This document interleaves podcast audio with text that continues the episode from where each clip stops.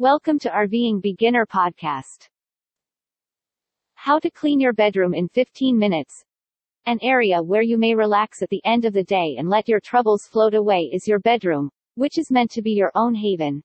Instead, your bedroom may often become into a secure storage space that you dare not allow anyone else use. This detailed guide to a 15-minute fast bedroom cleaning can help you keep things organized and neat throughout the whole week. When should you clean your bedroom?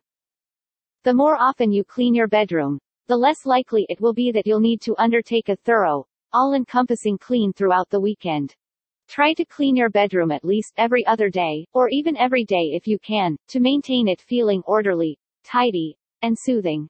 What you'll need. Resources, tools. A container, a basket, bag, or box, for storing debris. Cleaner of carpets. Hamper. Receptacle or garbage bag.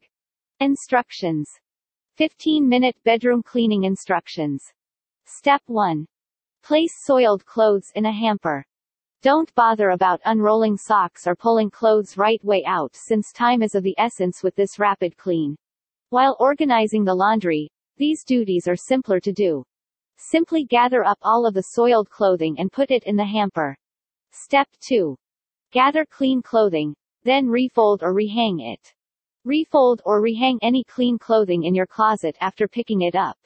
If you have a lot of clean clothes that need to be folded and hung, you may skip this step and just arrange the clean clothes on your bed when you make it. Holding your bed hostage will force you to take a few minutes to put your clothes away before bed. Step 3. Get rid of any garbage. This is not the moment to decide whether or not you want to throw away outdated issues of magazines or that pair of shoes that has been in need of repair for the last two years. Instead than going through boxes and closets, we just toss away things like paper and Kleenex that are obviously garbage.